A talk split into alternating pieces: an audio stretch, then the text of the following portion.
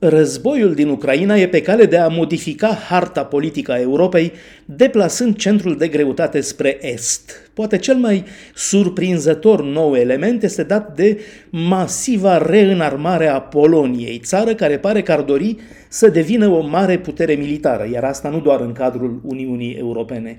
Premierul Mateusz Morawiecki a anunțat astfel că cheltuielile pentru apărare ale Poloniei vor crește până la 4% din produsul intern brut, adică dublu față de cât cere NATO. O investiție în infrastructuri militare care ar atinge anul acesta 32 de miliarde de euro.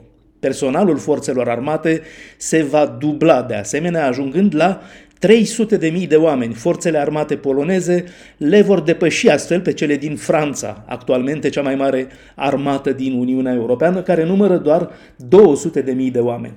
S-a pus deseori întrebarea la ce folosesc cei 2% din produsul intern brut pentru armată, angajament luat în cadrul NATO de toate țările membre și dacă nu cumva acele procente sunt, așa cum s-a mai spus, doar un fake news pentru liniștea noastră și dacă ținta e posibil de atins și dacă angajamentul luat de România, de pildă, e respectat în mod real.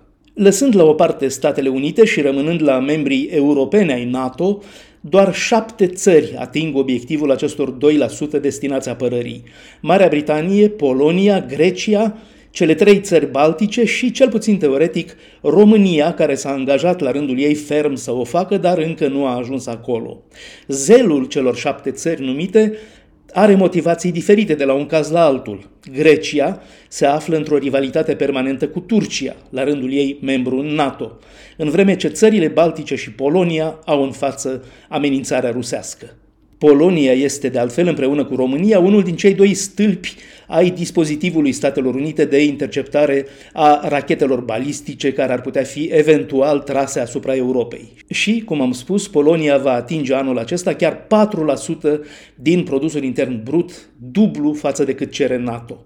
Aici intervin însă tot soiul de neînțelegeri tehnice, mulți închipuindu-și că cei 2% din produsul intern brut pentru apărare ar fi fonduri destinate Statelor Unite ca un soi de bir, de tribut.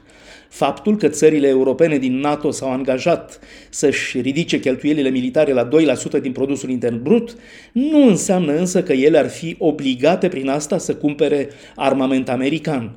Cei 2% din produsul intern brut pe care trebuie să-i cheltuiască țările din NATO pentru apărare nu trebuie dați Statelor Unite, nu sunt o taxă de protecție, ci e vorba de un angajament securitar colectiv.